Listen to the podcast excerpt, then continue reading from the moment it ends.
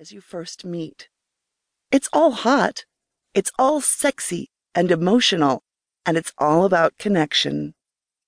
Enjoy Best Erotic Romance 2014 in all her guises. I know I did. And remember what E.M. Forster said in Howard's End Only connect the prose and the passion, and both will be exalted, and human love will be seen at its height. Lauren Dane. Introduction A Perfect Combination. Love and lust. That's what I need, what I crave. Love and lust. They belong together. Like peanut butter and jelly, like strawberries and champagne, like cookies and milk. Love and lust just go together. And while one is certainly fine, wonderful even, the combination is incendiary. It's the magic combination of elements, with the planets aligned just so that poets and songwriters have long attempted to capture in rhyme and meter. But it is erotic romance authors who invite us into that world of desire and longing, capturing those relationships that are so powerful they defy all odds. This is the third edition of the Best Erotic Romance series, and I believe I have selected stories that perfectly capture the combination of love and lust. Whether it's new lovers, as in Annabeth Leong's professional, knowledgeable, and very thorough, or familiar lovers, such as the married couple in Victoria Bliss's A Competitive Marriage, the passion is palpable on the page. Nikki Magennis writes about lovers who are also parents in The Shortest Day, two people scraping by with so little alone time it feels as if their desire for each other will never be quenched. But they find a way. They always will. Those who love and lust for each other will find a way, whatever it takes.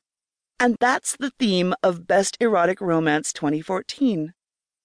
Lovers in love finding a way to be together no matter what the odds. It's idealistic, but not unrealistic. If you've ever known that kind of heart pounding love and toe curling desire, you know you'd be willing to do almost anything to hang on to it. And why shouldn't you? That kind of magic doesn't come along very often. And when it does, when it's so right that even people on the street comment on how happy you are together, it's worth fighting for. The cynics will scoff and say it doesn't exist, the kind of passionate love found in these stories. But the authors represented here are romantics, not cynics. They believe in love, erotic, intimate, connected love. And so do I. As I sit here in my usual corner at Starbucks, drinking my iced coffee and writing about love and sex and what it all means, Two texts just came up on my phone. They're from my husband.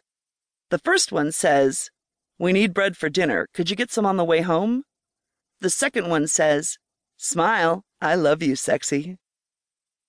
23 years of marriage, and he still loves and desires me.